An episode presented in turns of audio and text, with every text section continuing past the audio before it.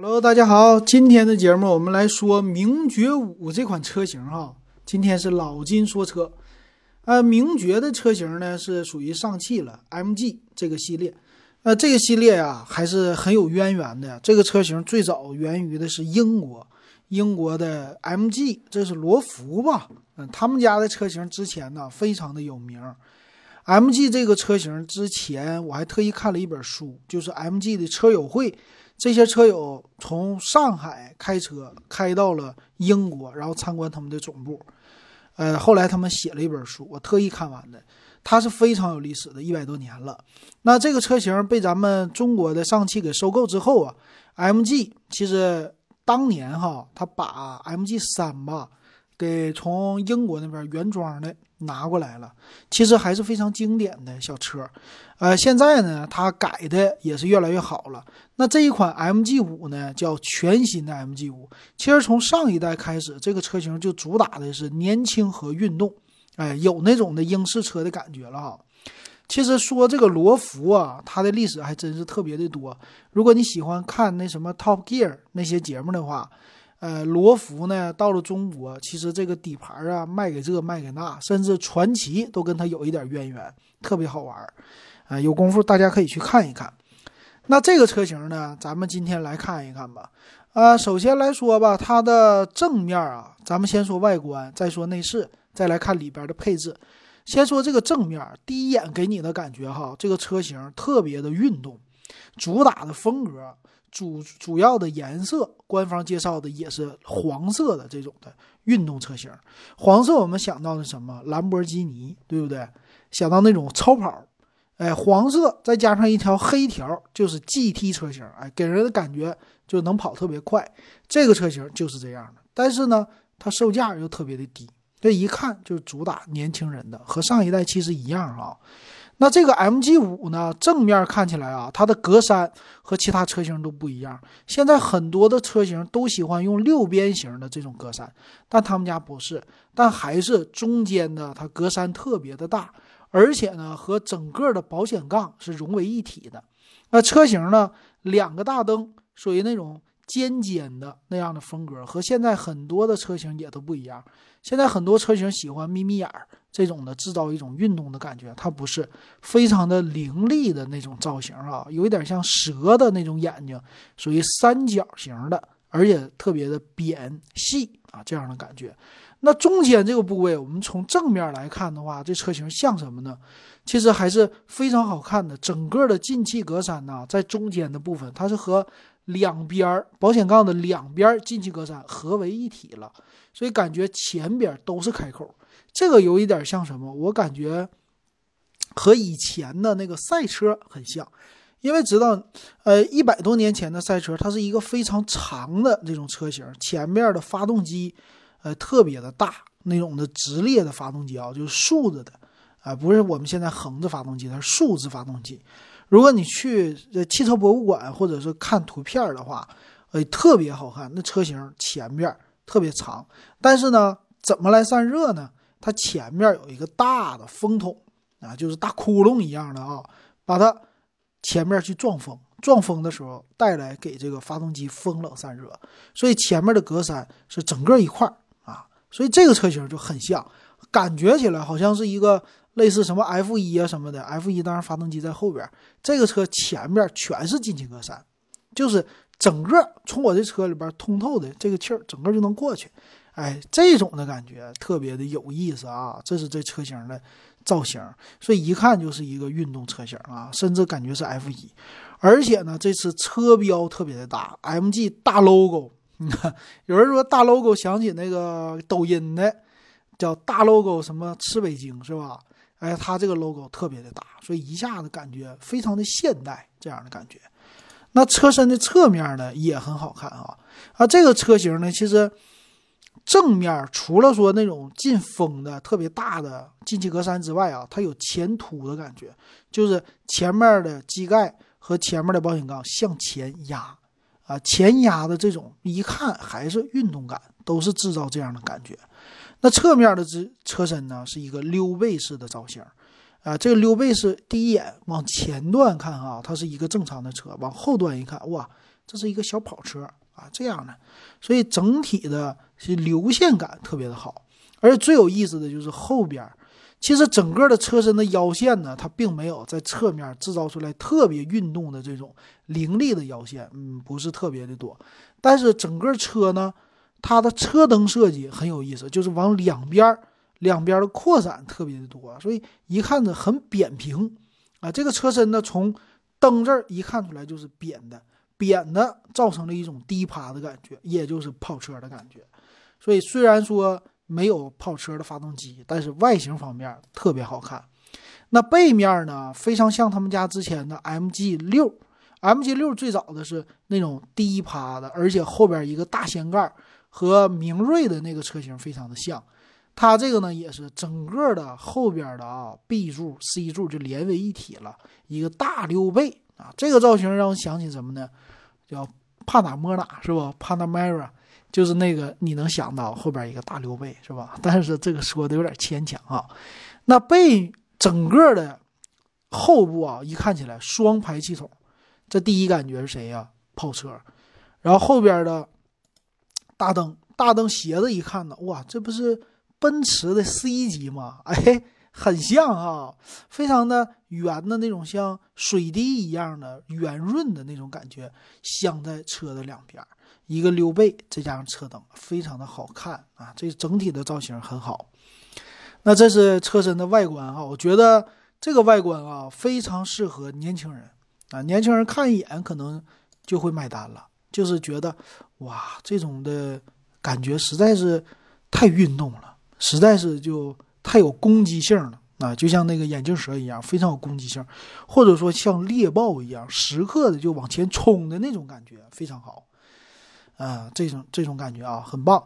那这个整个的车的机器盖子也是啊，和传统的车型现在都是这样的造型了。比如说本田，呃，本田的雅阁、本田的思域开始啊，还有很多车型机盖呢，基本上就是不像我们以前的车型弧形的，这个机盖子在车型的保险杠的上方，现在是前保险杠中间和机盖还距离一段的距离，然后机盖就是一个平直的横线啊。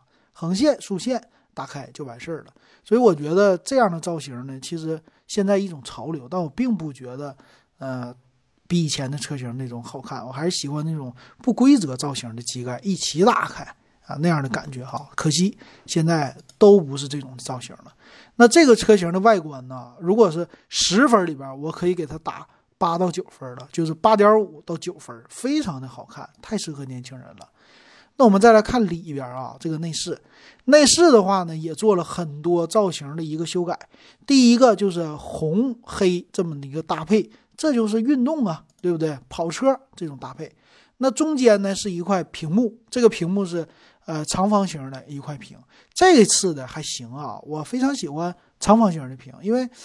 之前荣威他们家的那个车呀，就喜欢用竖屏。其实竖屏并不一定特别方便，而且他们家车机用的斑马系统，但是有的时候功能没有你想象中那么多。那这个方向盘呢，和他们家之前传统的很像，属于是圆的啊，三辐式的方向盘，中间一个 MG 大 logo，而且多功能方向盘整的也很好。然后里边呢，它的驾驶位啊，中间的中控屏都是偏向于驾驶位的。但是这个造型呢，有一种那种不规则的纹理，塔形的，就是梯形的纹理。呃，整个的这个车身的面板哈，从左边的出风口到中间出风口到右边出风口，都是那种不规则凌厉的造型。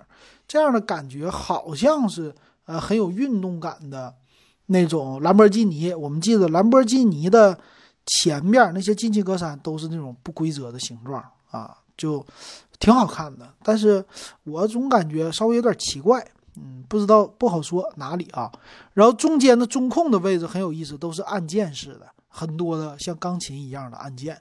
呃，底下呢很简洁，然后中间就是换挡机构了，换挡机构很普通，就是排挡杆，没别的哈。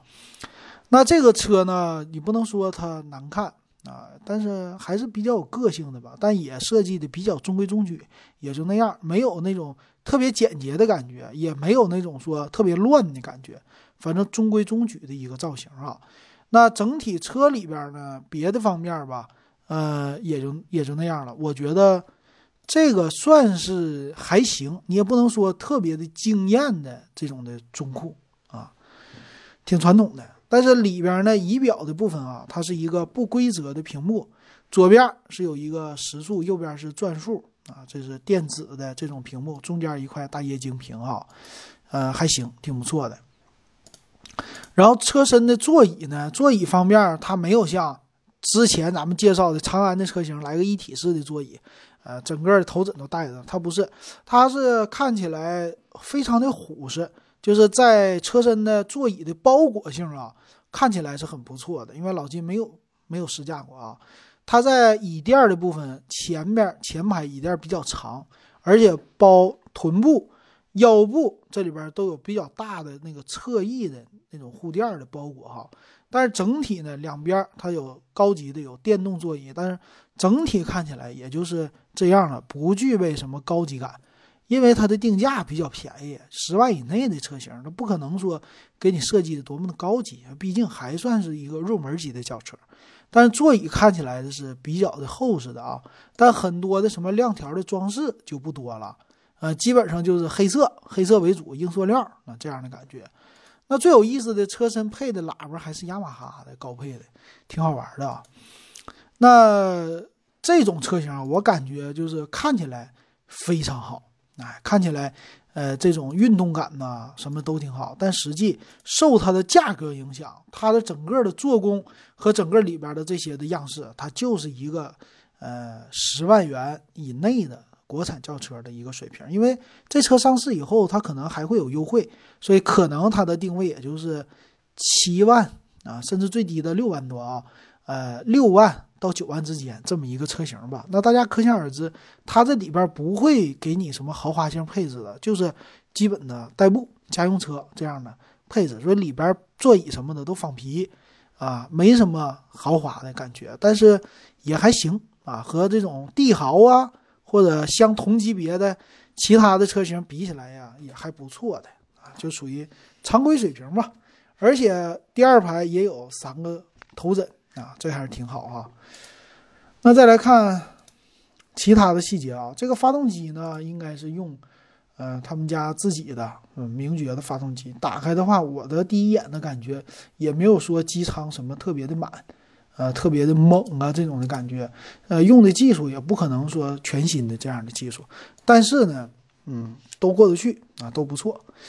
行，这就是这个车里边的这些的外观哈。反正从图片上来看的话，这个车型最好看的就是它的外边，实在是太运动了啊，实在是太有这种的呃科技感了，就是跑的奔跑的感觉。那里边一进来的这个内饰呢，就感觉哇，和这个外边感觉不是那么完全的搭调啊，就是还行还行，符合年轻人的要求。啊，就这样的感觉。那座椅呢？当然，我就觉得一般了啊。座椅的感觉不是那么特别的强。这就是这个车型啊。当然，它也有改装版，但是这些它所宣称的改装啊，都是在怎么说呢？在他们的合理范围之内吧。就只是外边的换换型，没有别的啊。这别的方面说。啊，来一个大包围啊什么的，这些没有，毕竟还是说价格，价格这么便宜。那咱们来看具体的详细参数吧。那这个车呢，它有几个？从它都是二零二一款，因为新款嘛，它是两种发动机，一个是一点五升自然吸气的发动机，一个是一点五 T 的涡轮增压发动机。那售价呢，最便宜的是有手动版啊，最便宜的官方报价是六万七千九。到自动版的十万四千九这么一个价格区间，因为还有肯定会有优惠，优惠到底能多少钱？这个不知道啊，可能会是呃一万多块钱儿或者几千块钱儿，不好说。所以它的售价其实还是挺不贵的哈，挺便宜的。那我们来看它的详细参数，咱们做一个对比啊。那这个车型呢，它的动力组合、发动机啊这些，变速箱。组合非常多，三种，一种呢就是五档手动的版本，还有一种呢是 CVT 无级变速版本，再有一个是七档双离合版本，三个变速箱的款式可以选择。这个车身呢四米六七那相对来说比较的长了啊，在这种十万元家轿里边，宽度呢一八四二，这也是比较的宽了啊，整个算是宽体的扁的车身。然后车身高度呢一米四七到一米四八，车身的轴距呢二六八零，两米六八，这个轴距也是很不错的。在紧凑级的家轿来说，这轴距也是挺高的了，算是挺多的了啊，不会觉得太挤的。这么一个三厢车，那它的整备质量呢，一点二吨到一点三吨之间啊，受变速箱这些不同的影响。然后发动机呢，一点五升自然吸气和一点五 T，一点五 T 都是用在贵的车型，最低配的都是八万八千九的一个指导价的。那八万八千九以下的，从六万七千九到八万两千九的，用的都是一点五升的发动机。那还好啊，都是四缸的发动机，并且呢，发动机也不是什么新技术。你看啊，它的一点五 T 发动机用的是全铝的，包括缸盖、缸的呃缸体都是铝合金。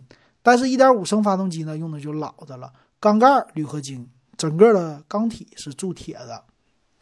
那整个都是国六的标准，那这车呢可以用九十二号的汽油，大家应该是呃都知道的了。一点五升发动机最大的功率八十八千瓦，一点五 T 一百二十七千瓦，当然牛马力也都是不同的了啊。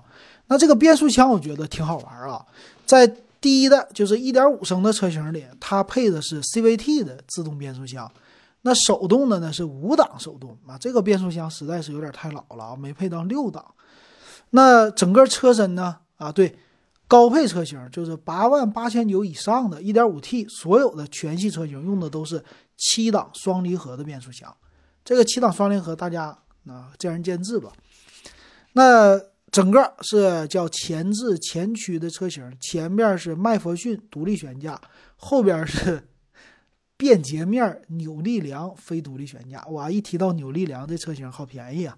电动助力车型，承载式车身，所以这种感觉就好像是我老金现在开的这个帝豪，大家都已经有的了。这车型，哎，换个壳子啊，换一个比较好看的、前卫的、运动的跑车的壳，再加上里边的小内饰、座椅啥的，换换型一样。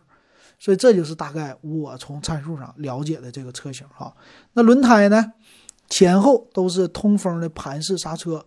那机械的手刹是只有手动挡的车型，自动挡的都是电子的手刹啊，电子驻车。轮胎呢配的是两种，一种是二零五五零十六寸轮胎，再有一种高配车型啊，就是双离合的车型，二幺五五零十七寸的轮胎，相对来说运动性更好，看起来更漂亮。备胎呢都是非全尺寸的一个小备胎。那被动安全系统。我们说气囊，气囊这个车配的还是挺多的，呃，最低配的车型就六万七千九和七万七千九的是两个安全气囊，七万两千九的车型开始就是三个安全气囊，就主副，然后前排的侧气囊，那最高配的车型呢五个气囊，主副前排的侧气囊和前后的头部的气帘，那这个车型已经到了九万九千九和十万四千九了，就高配了。全系车型呢都有胎压的显示功能，并且安全带未系，只有主驾驶。全车只有一个九万九千九的才有全车，这有意思啊！所以这个东西不应该省的东西，它省了啊。那全车呢配的是车身稳定 ESP 啊、ABS 防抱死啊、EBD 啊这些刹车辅助都有。那最高配的两款车型用的是主动刹车，就前面得有摄像头了。然后整个的全系都是后边带驻车雷达的，前面都没有。那倒车影像呢？最低配车型也都给你配了，这一点挺好啊。那定速巡航呢？从七万两千九往上的都有定速巡航，就包括手动挡的中配都有，哎，定速巡航功能，这挺好。然后再往高配的是有三百六十度的全景影像。那自动驻车呢？全系的自动挡都有自动驻车。全系车型包括手动挡都有上坡辅助，这一点挺好。那最低配的车型啊，就是六万七千九和七万七千九的都叫风尚版，手动和自动的，他们是没有天窗的，剩下都有天窗，但都不是那种大天窗，普通天窗。呃，全系都标配铝合金的一个轮圈，挺好。带电子防盗，发动机的电子防盗，车内中控、遥控钥匙加无钥匙进入、无钥匙启动啊，这是国产车都标配的嘛。方向盘呢，只有次高配和高配这三款车型用的是真皮，剩下都是塑料。但是它的方向盘支持上下调节，前后没有啊，这一点比较的老套了啊。应该说前后也带比较好，然后多功能的方向盘。方向盘换挡呢，就是拨片，这个属于是呃七档双离合的车型会有的。然后行车电脑是彩色的啊。那液晶仪表就是行车电脑里的液晶仪表两种，一种三点五寸，一种十二点三寸，那肯定高配十二点三寸了。那座椅方面呢，最低配的车型用的织物座椅，剩下用的是仿皮座椅，这和老金猜测看起来一模一样啊。反正筋膜，但是说舒适性那就一般了。然后整个的驾驶的调节有前后靠背高低啊，这已经很不错了。然后副驾驶就是前后和靠背。那另外呢，主驾驶电动调节是高配车型，而且还有前排座椅加热，都是最高配的两款车型有。后排座椅是整体放倒，不支持四六比例放倒。然后前面带一个中央的扶手。那液晶屏呢？全系都标配十点二五寸的液晶屏，所以这个车型从这儿看起来啊，它是把外边能看到的或者能摸到的地方都给你做了一些优化，看起来很高档，但实际呢，它就是一个比较便宜的十万元以内的小家轿，就代步车，就这样的感觉吧。所以其实它给不了你什么运动感。那这个。车还有 USB 口很多啊，支持多媒体的。最低配车型四个喇叭，只有最最高配的两款车型是配雅马哈才六个喇叭，这个喇叭配的也很少，所以减配的东西挺多的啊。那整个车型用的都是 LED 的灯光，包括前面的大灯，全系带自动的大灯，然后大灯高度可调。那电动车窗前后都是的，然后主驾驶位是车窗一键升降。还带车窗防夹手的功能，外后视镜呢，正常的电动调节，往高一点的后视镜加热呀，然后电动折叠呀这些的，那都最高配的车型。然后后视镜那就是主动防驾驶，就是手动防眩目了，那没啥用。然后全系顶配车型吧，有几款吧是自动空调，低配的都是手动空调。后排呢，除了最低配的两个之外，都带后排的出风口。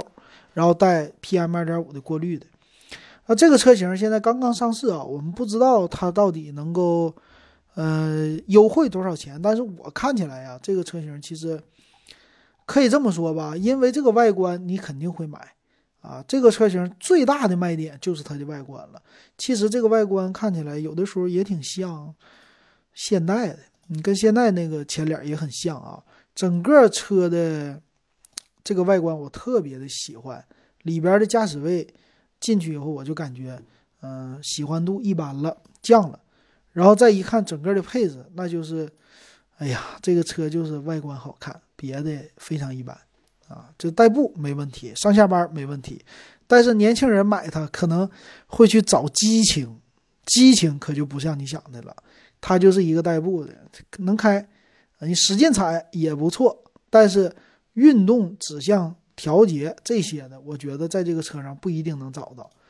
那这个和他们家其实之前也是这样的，MG 的六啊，MG 五啊，甚至 MG 三呢这些车型，MG 五之前的这个款式吧，我在打车的时候其实也问过，我记得是 MG 五吧，MG 六啊，对我说错了啊。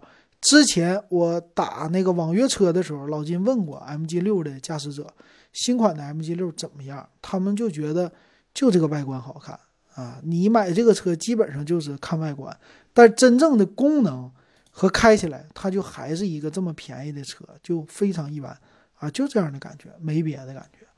所以 其实为了外观花钱，这也是对的啊，尤其适合年轻人。行，这就是老金给大家带来的名爵五这款车型的介绍，感谢大家以来的一直以来支持。喜欢我节目可以加我微信 w e b 的幺五三 W E B 幺五三十块钱，现在是啊，入咱们电子数码点评群。